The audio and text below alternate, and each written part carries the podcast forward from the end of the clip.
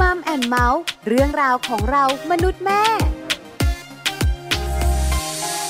สวัสดีค่ะ Mom and Mouth เรื่องราวของเรามนุษย์แม่ วันนี้อยู่กับดิฉันปาริตามีซัพ์เหมือนเคย มีเรื่องมาคุยกันอีกแล้วค่ะ วันนี้เกี่ยวข้องกับสุดที่รักของคุณพ่อคุณแม่ก็คือเจ้าตัวน้อยนั่นเอง เราจะคุยกันในเรื่องของการติดเชื้อทางเดินปัสสาวะในเด็ก คุณพ่อคุณแม่หลายท่านมีปัญหานี้ คุณพ่อคุณแม่หลาย ๆ ท่านไม่อยากมีปัญหานี้ โรคนี้เป็นแบบไหนอย่างไร ป้องกันได้ไหมรักษาได้หรือเปล่า เป็นแล้วอันตรายไหม เป็นคำถามที่คุณพ่อคุณแม่หลาย ๆ ท่านอยากรู้เนี่ยนะคะ วันนี้มัมแอนเมาส์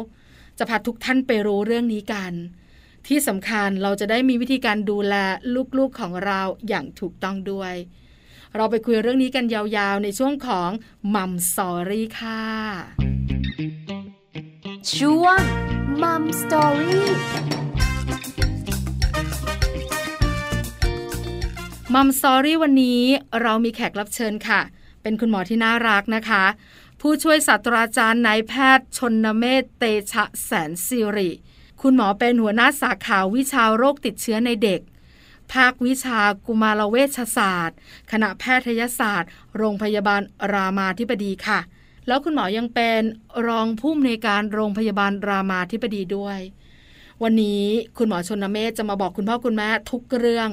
เกี่ยวข้องกับการติดเชื้อทางเดินปัสสาวะในเด็ก โรคนี้น่ากลัวไหม เป็นแบบไหนอย่างไร แล้วเหมือนกับโรคกระเพาะปัสสาวะอักเสบหรือเปล่าปัจจัยเสี่ยงมาจากอะไร แล้วสาเหตุคืออะไร วิธีการป้องกันวิธีการรักษาต้องทำแบบไหนอย่างไร คุณแม่แม่ๆยิ้มได้แน่นอนวันนี้ ข้อมูลครบถ้วนแน่ๆค่ะ ตอนนี้คุณหมอชนเมธพร้อมจะพูดคุยกับเราแล้ว ไปขอความรู้คุณหมอกันค่ะมัมสตอรี่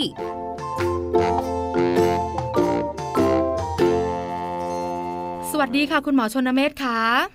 ครับ สวัสดีครับ วันนี้มัมแอนเมาส์ขอความรู้คุณหมอค่ะ เรื่องของเจ้าตัวน้อย เป็นเรื่องที่คุณพ่อคุณแม่เป็นห่วงมากๆ แล้วหลาย ๆ ท่านเนี่ยนะคะ ก็เจอลูกๆที่บ้านเนี่ยมีอาการนี้ คือทางเดินปัสสาวะเนี่ยติดเชื้อค่ะ แล้วเด็กๆก็ไม่รู้ คุณพ่อคุณแม่เนี่ยก็นึกว่าเป็นการปวดท้อง คราวนี้เนี่ยก็เลยอยากขอความรู้คุณหมอว่า โรคทางเดินปัสสาวะติดเชื้อในเด็กเนี่ยนะคะ มันคืออะไรคะคุณหมอคะคือคำว่าติดเชื้อทางเดินปัสสาวะเนี่ยจริง ๆ อาจจะเป็นคำรวมๆมันนะฮะซึ่งอาจจะหมายถึงการติดเชื้อทางเดินปัสสาวะส่วนบน ส่วนบนนี้ก็หมายถึงว่าการอักเสบที่บริเวณไตหรือว่ากรวยไตค่ะนะครับหรือการติดเชื้อทางเดินปัสสาวะส่วนล่างก็คือเป็นกระเพาะปัสสาวะอักเสบเพราะเวลาเราใช้คำว่าติดเชื้อทางเดินปัสสาวะเนี่ยมันครอบคลุมตั้งแต่ไตลงไปจนถึงกระเพาะปัสสาวะซึ่งเกิดขึ้นได้อะฮะว่าอาจจะเกิดการอักเสบซึ่งส่วนใหญ่ก็เป็นจากการติดเชื้อเกิดขึ้น คือสาเหตุหลักๆ คือการติดเชื้อถูกไหมคะใช่ครับ แล้วอาการคล้ายกันไหมหรือว่าโรคนี่มันคล้ายกันไหมคะคุณหมอขาจริงๆแล้วขึ้นอยู่กับอายุอะนะฮะคือค่ะในเด็กเล็กๆเนี่ยบางทีอาจจะบอกยากนะคือเด็กโตหรือผู้ใหญ่เนี่ยจะง่ายนิดหนึ่งเพราะว่าถ้าเกิดว่ามีการอักเสบหรือการติดเชื้อที่ไตหรือว่ากรวยไตเนี่ยพวกนี้จะไข้สูงหนาวสั่นนะฮะหรือว่าปวดบริเวณหลังหรือว่าบั้นเอวได้นะครับ ในเด็กโตหรือผู้ใหญ่ที่เป็นการติดเชื้อที่กระเพาะปัสสาวะเนี่ยพวกนี้อาจจะ ไม่มีไข้หรือไข้ต่ำๆนะครับแล้วมักจะมีอาการเหมือนปวดท้อง ปวดท้องน้อย มีปัสสาวะบ่อยปัสสาวะแสบขัด ในเด็กโตกับผู้ใหญ่เนี่ยอาการอาจจะแยกกันได้ชัดเจนว่าส่วนบนกับส่วนล่างมันจะไม่ค่อยเหมือนกันค่ะนะครับ แต่ถ้าเป็นเด็กเล็ก ๆ หรือว่าเป็นทารกเลยเนี่ย อันนี้จะบอกยากแล้ว ส่วนใหญ่ก็มักจะมีไข้ มีอาการร้องกวน คือเด็กเล็กเวลาเขาสื่อสารไม่ได้เนี่ย ถึงเขาจะติดเชื้อที่กระเพาะปัสสาวะนะฮะ เขาก็อาจจะร้องกวนเขาบอกไม่ได้อะว่าเขาปวดท้องน้อยหรือเปล่า หรือว่าเขาปัสสาวะบ่อยปัสสาวะแสบขัดอะไรเงี้ยเขาจะบอกไม่ได้อืมเพราะฉะนั้นเขาก็อาจจะมีอาการร้องกวนเวลาปัสสาวะ หรือว่าเราอาจจะสังเกตดูอาจจะเห็นว่าเด็กมีอาการปัสสาวะบ่อยขึ้น ปัสสาวะออกกระปิดกระปอยอย่างเงี้ยจะเป็นได้หรือบางครั้งเราอาจจะเห็นว่าลักษณะของปัสสาวะเนี่ยอาจจะมีกลิ่น หรือว่ามีสีผิดปกติก็ได้ แล้วสาเหตุนะคะคุณหมอขามาจากสาเหตุเดียวกันไหมอะคะ ใช่ครับ คือส่วนใหญ่เกิดขึ้นจากการติดเชื้อนะฮะ ซึ่งค่ะการติดเชื้อเนี่ยจริง ๆ ก็มาได้จากสองทางใหญ่ๆอะนะครับ อันที่หนึ่งคือติดเข้าจากตรงทางเดินปัสสาวะเองค่ะหรือตรงแถวๆตรงอวัยวะเพศอะนะฮะ เพราะฉะนั้นถ้าสมมุติว่าเรารักษาความสะอาดไม่ดีบางทีมันมีเชื้อหมักหมม หรือว่าปนเปื้อนอยู่ตรงแถวอวัยวะเพศทั้งเพศชายเพศหญิงกันนะฮะก็อาจจะมีการติดเชื้อแล้ว แล้วเชื้อมันก็กระจายขึ้นไปยังกระเพาะปัสสาวะ แล้วก็เข้าไปในท่อไตหรือว่ากรวยไตได้ในที่สุด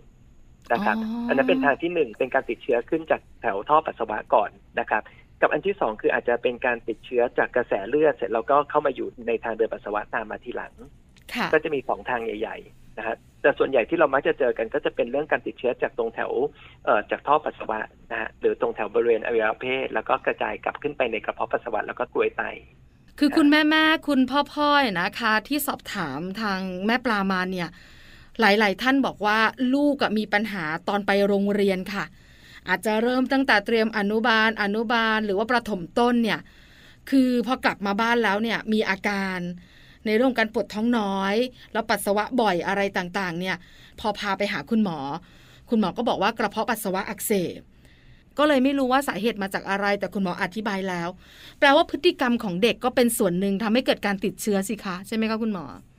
ได้ครับ จริงๆแล้วโรคพวกนี้เจอได้ในเด็กอยู่พอสมควรนะฮะจริงๆอาจจะมีปัจจัยเสี่ยงอยู่หลาย ๆ อย่างนะครับพฤติกรรมนี่เป็นส่วนหนึ่งยกตัวอย่างเช่นเด็กบางคน ที่เด็กโตหน่อยอาจจะมีปัญหาเรื่องการกลั้นปัสสาวะบ่อยๆพวกนี้เวลาเขากลั้นปัสสาวะบ่อยๆเนี่ยก็ทำให้เชื้อแบคทีเรียเนี่ยมันเจริญเติบโตได้ง่ายในปัสสาวะที่มันค้างค้างๆอยู่นานๆนะฮะเราถึงบอกว่าเอ๊ะอย่าพยายามกลั้นปัสสาวะบ่อยๆนะครับ อันนั้นก็เป็นเรื่องของพฤติกรรม แต่ว่าอีกส่วนหนึ่งเนี่ยอาจจะเกิดจากการติดเชื้อได้ง่าย เพราะว่าด้วยลักษณะของเด็กบางคนเนี่ยอาจจะมีความผิดปกติของทางเดินปัสสาวะนะฮะอย่างที่ถ้าเคยได้ยินอาจจะมีโรคบางอย่างที่เราเจอได้ค่อนข้างบ่อยอย่างเช่นมีปัญหาเรื่องของการไหลย้อนกลับของปัสสาวะอืมนะครับที่ไหลย้อนกลับจากกระเพาะปัสสาวะขึ้นไปในท่อไต หรือบางทีถ้าเป็นรุนแรงก็จะไปถึงที่กรวยไต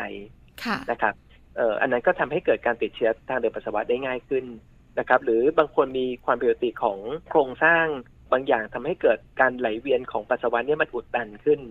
นะเพราะมันอุดตันมันก็เลยทำให้ปัสสาวะมันค้างค้างๆอยู่ตอนบน แล้วก็ทำให้เกิดการติดเชื้อตามมาได้อ๋อนะครับคือส่วนหนึ่งเป็นจากความผิดปกติของตัวโครงสร้างหรือการทำงานของระบบทางเดินปัสสาวะนะฮะแต่อีกส่วนหนึ่งอาจจะเป็นจากพฤติกรรมของเด็กได้นะฮะเช่นพวกที่ชอบแกล้งปัสสาวะ คือปัสสาวะเนี่ยคือเชื้อโรคใช่ไหมคะคุณหมอขาปัสสาวะเราจะไม่มีเชื้อโรคนะฮะค่ะแต่มันจะเป็นขับของเสียออกจากร่างกายนะครับ แต่ในกรณีที่มีการปนเปื้อนอะคือถ้าเราลองไปดูเนี่ยอย่างบริเวณของอวัยวะเพศชายหรือเพศหญิงก็ตามเนี่ยก็จะมีการปนเปื้อนบริเวณส่วนปลายได้ ซึ่งการปนเปื้อนบริเวณส่วนปลายเนี่ยมันจะทำให้เชื้อเนี่ยมันสามารถที่จะกระจายตัว แล้วก็แพร่เข้าไปยังในกระเพาะปัสสาวะได้ เดี๋ยวก็จะเห็นว่าในเพศหญิงเองเนี่ยซึ่งมีลักษณะของท่อปัสสาวะที่สั้นกว่าเพศชาย ก็จะเกิดการติดเชื้อในทางเดินปัสสาวะได้บ่อยกว่า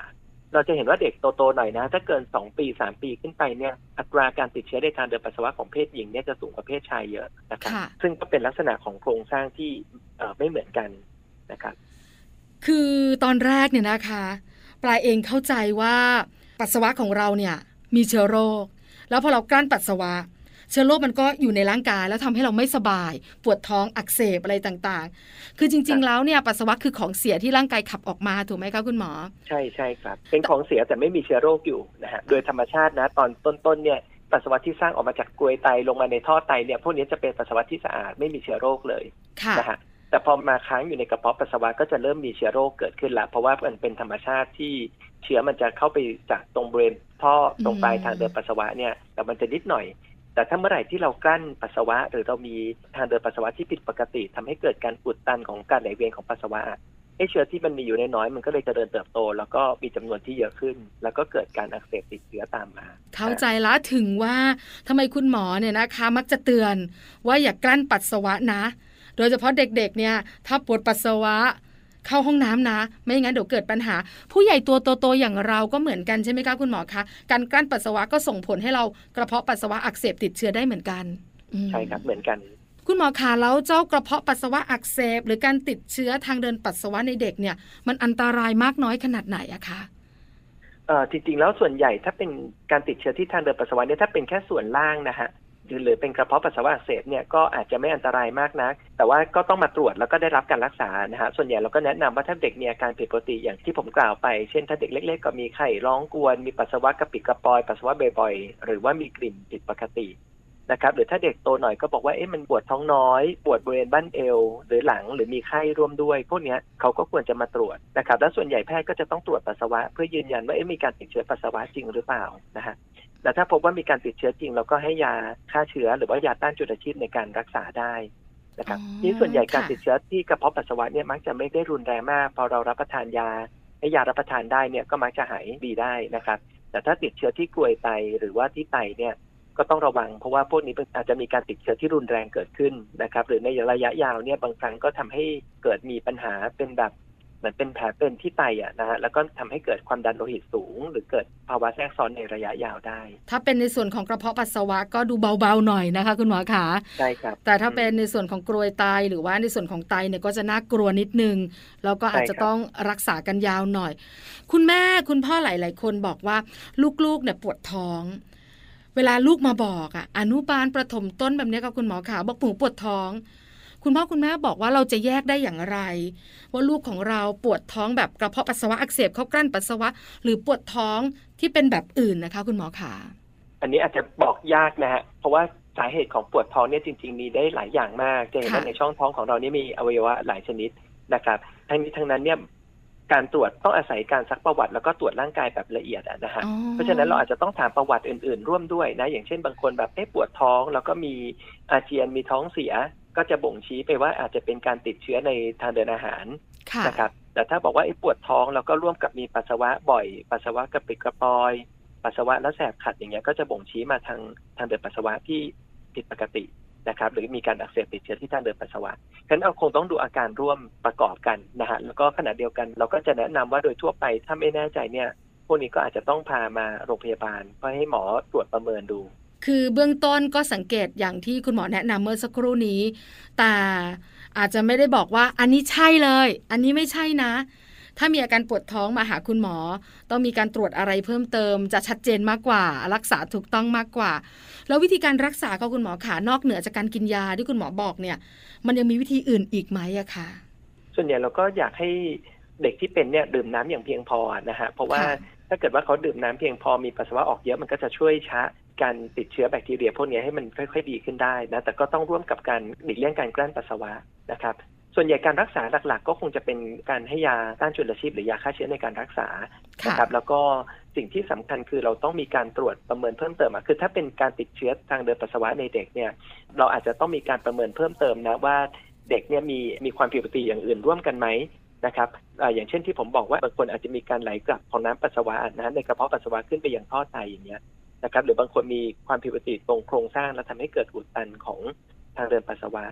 ซึ่งแพทย์ก็อาจจะต้องมีการตรวจเพิ่มเติมนะ เช่น อาจจะมีการทำอัลตราซาวระบบทางเดินปัสสาวะนะครับ หรืออาจจะมีการฉีดสีแล้วก็เอ็กซเรย์นะครับ เพิ่มเติมเพื่อประเมินหาความผิดปกติอย่างอื่นร่วมนะครับแล้วก็หลักๆ เลยอีกอันหนึ่งที่อยากจะเน้นก็คือเป็นเรื่องของการป้องกันการติดเชื้อทางเดินปัสสาวะนะครับเพราะว่าคนที่ติดเชื้อทางเดินปัสสาวะแล้วเนี่ย บางคนก็อาจจะมีโอกาสที่จะเป็นซ้ำได้มากขึ้น โดยเฉพาะคนที่มีความผิดปกติอื่น ๆ ร่วมนะครับ เพราะฉะนั้นเราก็จะเน้นว่าเด็กที่เป็นแล้วเนี่ยก็ควรจะฝึกสุขนิสัยในการขับถ่ายปัสสาวะให้ดีนะครับ ไม่กลั้นปัสสาวะใช่ไหมครับแล้วก็มีการทำความสะอาดอย่างเหมาะสมนะครับ จะได้ไม่ปนเปื้อนเวลาเขาปัสสาวะเสร็จนะครับ แล้วก็อาจจะหลีกเลี่ยงเรื่องของท้องผูกอะเด็กบางคนท้องผูกนะแล้วก็ทำให้การถ่ายปัสสาวะเนี่ยทำได้ลำบากขึ้น นะครับก็อาจจะติดเชื้อได้ง่ายขึ้นเช่นเดียวกันเพราะฉะนั้นก็ต้องฝึกสุขลักษณะของการถ่ายอุจจาระให้มีลักษณะที่ดีด้วยต้องถ่ายอุจจาระทุกวันไม่ให้ท้องผูกนะครับ คุณหมอขาเริ่มสงสัยต่อละ คือปัสสาวะกับอุจจาระเนี่ย เราทราบนะว่ามันคนละช่องทางกันกับคุณหมอขาแล้วทำไมท้องผูกถึงส่งผลต่อเรื่องของกระเพาะปัสสาวะอักเสบล่ะคะบางบางครั้งเนี่ยเด็กท้องผูกมากๆ บางคนเนี่ยไออุจจาระที่แข็งๆที่ข้างค้างอยู่ในลำไส้ส่วนปลายๆเนี่ยนะฮะสามารถที่จะไปกดตรงทางเดินปัสสาวะได้เลยนะครับแล้วทำให้เขาปัสสาวะไม่ออกปัสสาวะออกกระปิดกระปอยอย่างเงี้ยแล้วก็ทำให้เกิดการติดเชื้อได้ง่ายขึ้น คือมันคนละอวัยวะนะมันไม่ได้ต่อถึงกันแต่มันอยู่ใกล้กันเพราะฉะนั้นมันจะไปเบียดกันได้ เพิ่งรู้เหมือนกันค่ะคุณหมอค่ะ ได้เป็นความรู้จริง ๆนะคะ คุณแม่ๆหลายคนอาจจะแบบตาโต เออ ลูกท้องผูก นอกเหนือจากส่งผลในเรื่องของส่วนของท้องผูกแล้วเลยนะคะ ยังส่งผลในเรื่องของกระเพาะปัสสาวะอักเสบได้ด้วย อันนี้ก็เป็นความรู้ที่คุณพ่อคุณแม่คงต้องระมัดระวังเนี่ยนะคะ คุณหมอขาแล้วเด็กๆตัวเล็กๆเนี่ยนะคะเขาสามารถเป็นกระเพาะปัสสาวะอักเสบได้ เพราะอะไรอะคะเพราะการที่เรารักษาความสะอาดไม่ดีอย่างที่คุณหมอบอก หรือว่าเป็นระบบโครงสร้างร่างกายของเขาอะคะส่วนใหญ่ที่เจอค่ะ จริงๆ แล้วส่วนใหญ่ก็อาจจะเป็นเรื่องของการระวัดระวังเรื่องของความสะอาดสุขอนามัยนะฮะเพราะว่าเด็กเนี่ยจะเห็นว่าทางเดินปัสสาวะกับตรงทวารหนักเนี่ยที่เป็นขับถ่ายอุจจาระเนี่ยอยู่ใกล้กันมากเพราะถ้าถ้าเวลาเด็กขับถ่ายอุจจาระแล้วเราเช็ดเราทำความสะอาดไม่ดี มันก็จะปนเปื้อนเข้ามาบริเวณท่อปัสสาวะ และเด็กก็เลยติดเชื้อได้ง่าย อ๋อฉะนั้นเราถึงบอกว่าไอ้เด็กคือเด็กเล็กๆเนี่ยผู้ใหญ่ดูแลนะเราก็ต้องมีการทำความสะอาดที่เหมาะสมที่ถูกต้อง ในขณะเดียวกันพอเด็กโตขึ้น เราก็ต้องสอนการทำความสะอาดบริเวณอวัยวะเพศเขาให้ถูกต้องค่ะนะครับเด็กผู้ชายก็ต้องมีการรูดบริเวณปลายอวัยวะเพศทำความสะอาดให้เหมาะสม มันจะได้ไม่มีอะไรไปหมักหมมนะครับหรือเด็กผู้หญิงเวลาปัสสาวะเสร็จเนี่ยก็ต้องเอ่อแนะนำให้เช็ดทำความสะอาดจากด้านหน้าไปด้านหลัง จะได้ไม่ปนเปื้อนที่ออกมาเวลาเราอุจจาระแล้วมาปนเปื้อนบริเวณท่อปัสสาวะ นะถ้าเราเช็ดจากหน้าไปหลังก็จะหลีกเลี่ยงไอ้สิ่งเหล่านี้ได้ค่ะครับเพศหญิงกับเพศชายอะนะคะ หรือเด็กผู้หญิงกับเด็กผู้ชายเนี่ยความสุ่มเสี่ยง ที่จะมีอาการของกระเพาะปัสสาวะอักเสบ ทางเดินปัสสาวะอะไรต่างๆ เนี่ย เพศไหนสุ่มเสี่ยงกว่ากันคะคุณหมอคะ เราพบว่าในในเด็กเล็กๆนะฮะโดยเฉพาะเด็กอายุน้อยกว่า 2 ปีเนี่ยเราจะเจอทางเดินปัสสาวะติดเชื้อเนี่ยในเพศชายบ่อยกว่าเพศหญิงอืมนะครับแต่พอเขาโตขึ้นเกิน 2 ปีขึ้นไปเนี่ยอย่างที่ผมกล่าวไปตอนต้นว่า เราจะเจอว่าเพศหญิงจะเป็นบ่อยกว่าเพศชายอะนะฮะด้วยสาเหตุก็คือโครงสร้างของ ทางเดินปัสสาวะเนี่ยท่อปัสสาวะของเพศหญิงเนี่ยจะสั้นกว่าเพศชายค่ะแต่ถ้ามีอะไรที่ปนเปื้อนบริเวณของปลายท่อปัสสาวะก็จะมีโอกาสที่เชื้อมันจะเข้าไปถึงกระเพาะปัสสาวะได้ง่ายขึ้น เป็นลักษณะโครงสร้างของร่างกาย แล้วทำไมช่วงก่อนสองขวบคุณหมอขาผู้ชายถึงได้เป็นเยอะกว่า เพราะดูแล้วเนี่ยร่างกายของผู้ชายน่าจะดูแลรักษาความสะอาดได้ง่ายกว่านะคะคุณหมออ่าฮะครับอาจจะมีปัจจัยอื่นๆ เข้ามาเกี่ยวข้องกันนะฮะยกตัวอย่างเช่นบริเวณของปลายอวัยวะเพศชายเนี่ยบางทีเราไม่ค่อยได้คลิกกันอะค่ะ เพราะฉะนั้นจะเห็นว่าบางคนเนี่ยก็มีปลายอวัยวะเพศชายที่มันมีหนังหุ้มปลายมาปิดอยู่นะครับทำให้เขาปัสสาวะได้ได้ลำบากกว่าเพศหญิง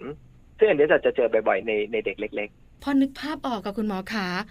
ลูกชายของปลายอะนะคะ ช่วงที่อายุยังไม่ได้เข้าโรงเรียนกับคุณหมออาจจะสองขวบ หรือว่าอาจจะเกือบเกือบสองขวบนิดๆอย่างเงี้ยค่ะเขาไม่ยอมปัสสาวะเขาบอกว่าเขาเจ็บเขาแสบ เราก็เอ๊ะมันเกิดอะไรขึ้น วันหนึ่งปลาก็พาไปหาคุณหมอ แล้วคุณหมอเด็กอะค่ะ ก็สอนปลาบอกว่า คุณแม่คะคุณแม่ต้องทำแบบนี้ทำความสะอาดอวัยวะเพศของลูกชายนะ โดยการดึงหนังหุ้มปลายอะไรอย่างเงี้ยค่ะ เออใช่เราก็งง เพราะเราเป็นผู้หญิงแล้วเราก็ไม่เคยมีลูกผู้ชายไงเราก็ไม่ทราบว่าการอาบน้ำหรือการทำความสะอาดต้องเยอะขนาดนี้ แล้วคุณหมอก็ให้ยามาทาตรงส่วนของที่เขาอักเสบอะค่ะๆครับ เออแล้วหายเลยค่ะคุณหมอขา บางทีค่ะอาจจะยังไม่ถึงกับติดเชื้อเข้าไปในกระเพาะปัสสาวะอะฮะบางทีมันอ๋อออาจจะแค่เป็นท่อปัสสาวะอักเสบตรงส่วนปลายๆเนี่ยค่ะนะครับซึ่งพวกเนี้ยบางทีถ้าเรารูดหรือว่าเราทำความสะอาดให้ดีๆ หรือร่วมกับอาจจะบวกลบเรื่องของทายาอืมรักษาเนี่ยมันก็อาจจะหายเป็นปกติได้ เพราะฉะนั้นเนี่ยการที่เราดูแลความสะอาดของลูกไม่เพียงพอมันก็ส่งผล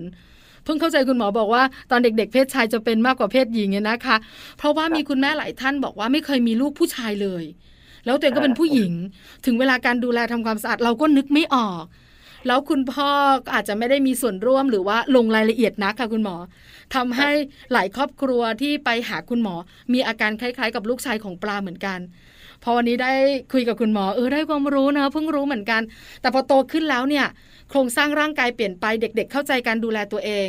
เพศหญิงเลยเสี่ยงกว่า เพราะฉะนั้นเนี่ยคุณแม่ที่มีลูกสาวก็คงต้องสอนเนอะคุณหมอเนอะอย่างลูกสาวลูกชายนะเราก็ต้องสอนวิธีการทำความสะอาดอย่างเหมาะสมนะฮะไม่อย่างนั้นมันจะส่งผลทำให้เกิดการเจ็บป่วยขึ้นมาได้นะคะใช่ครับแล้ว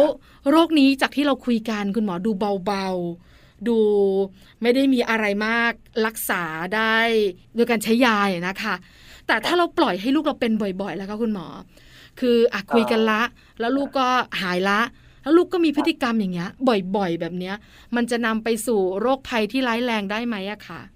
ครับอย่างที่ผมกล่าวไปนะนะคือถ้าสมมติว่าการติดเชื้อตรงทางเดินปัสสาวะส่วนล่างอะนะฮะหรือที่กระเพาะปัสสาวะก็ไม่น่าจะมีอะไรที่ต้องกังวลมากนักค่ะแต่ถ้าการติดเชื้อเนี่ยมันลามเข้าไปถึงบริเวณของไตหรือว่ากรวยไตเนี่ยคือถ้าเป็นบ่อยๆ พวกนี้ทำให้เกิดเป็นแผลเป็นที่ไตอะนะฮะโอ้แล้วพวกนี้พอส่งผลในอนาคตเขาก็จะมีปัญหาเรื่องความดันโลหิตสูงได้ง่ายขึ้น นะครับ หรือหรือบางคนถ้าติดเชื้อเข้าไปที่ไตหรือกรวยไตเนี่ยเชื้อมันอาจจะลุกลามแล้วก็เข้าไปถึงกระแสเลือดอะอาจจะรุนแรงถึงขนาดติดเชื้อเข้ากระแสเลือดแล้วก็เสียชีวิตก็ได้ เรานั่งคุยกันเนี่ยนะคะ คุณหมอแรกๆดูเบาๆนะ แต่ถ้าเราไม่ดูแลเราปล่อยไว้ยาวๆเนี่ย มันก็ส่งผลร้ายแรงต่อสุขภาพของเราได้เหมือนกันนะคะ การอักเสบของไตเกิดขึ้นซ้ำๆบ่อยๆ เนี่ยค่ะการทำงานของไตก็อาจจะแย่ลงแล้วก็เกิดไตวายได้เช่นเดียวกันนะฮะโอ้โหเพราะฉะนั้นมันก็ซีเรียสได้นะครับเออใช่คุณหมอค่ะมันซีเรียสได้เนอะตั้งแต่เราคุยตั้งแต่ต้นดูไม่ซีเรียสพอมาเราคุยกันช่วงท้ายเนี่ยครับเอออะไรที่เราปล่อยเราไม่ดูแลเนี่ย มันส่งผลเยอะๆ แล้วก็น่ากลัวได้เหมือนกัน คุณหมอค่ะสุดท้ายค่ะอยากให้คุณหมอฝากถึงคุณพ่อคุณแม่ที่มีเจ้าตัวน้อยนะคะ ตัวเล็กตัวโตนะคะ ในการดูแลรักษาสุขภาพ เรื่องของกระเพาะปัสสาวะอักเสบทางเดินปัสสาวะของเด็กค่ะ ครับ โดยหลักการคือถ้าเห็นเด็กไม่สบายไม่แน่ใจเนี่ย ผมก็แนะนำว่าให้พามาตรวจนะฮะเรื่องของการติดเชื้อทางเดินปัสสาวะเนี่ยการป้องกันเป็นเรื่องที่สำคัญมากๆ นะครับเพราะฉะนั้นเราก็ต้องสอนเด็กนะแล้วก็ดูแลเรื่องของสุขอนามัยในการถ่ายปัสสาวะให้เหมาะสมให้ถูกต้องนะครับ โดยการทำความสะอาดนะในเพศชายก็รูดหนังหุ้มปลายอวัยวะเพศเพื่อทำความสะอาดให้ทั่วถึงนะครับของเพศหญิงก็ต้องเน้นว่าหลังการปัสสาวะเสร็จก็ต้องทำความสะอาดจากด้านหน้าไปด้านหลังจะได้ลดการปนเปื้อนเข้ามานะฮะแล้วที่สำคัญก็คือต้องปรับพฤติกรรม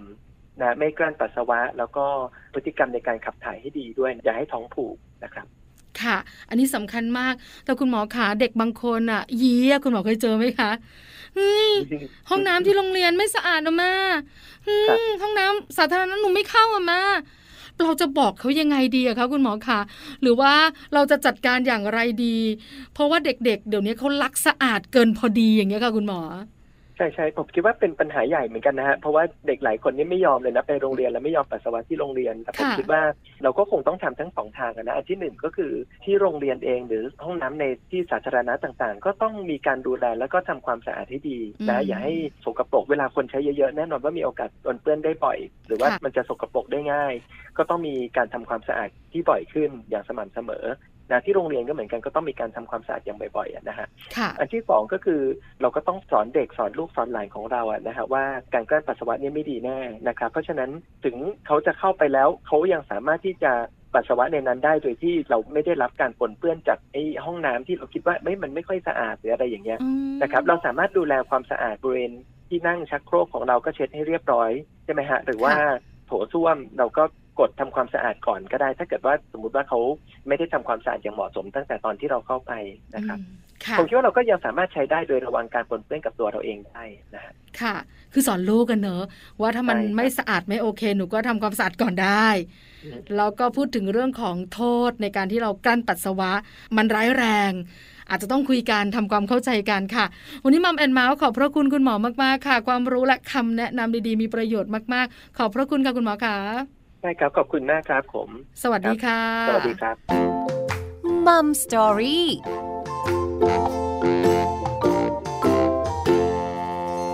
ขอบพระคุณคุณหมอชนเมธมาก ๆ เลยนะคะ ผู้ช่วยศาสตราจารย์นายแพทย์ชนเมธเตชะแสนสิริ หัวหน้าสาขาวิชาโรคติดเชื้อในเด็ก ภาควิชากุมารเวชศาสตร์ คณะแพทยศาสตร์ โรงพยาบาลรามาธิบดี แล้วคุณหมอยังเป็นรองผู้อำนวยการโรงพยาบาลรามาธิบดีด้วย วันนี้คุณหมอมาให้ความรู้ ชัดเจน เข้าใจง่ายนำไปใช้ได้จริง เพราะฉะนั้นฝากคุณแม่แม่ฝากคุณพ่อพ่อที่ฟังรายการอยู่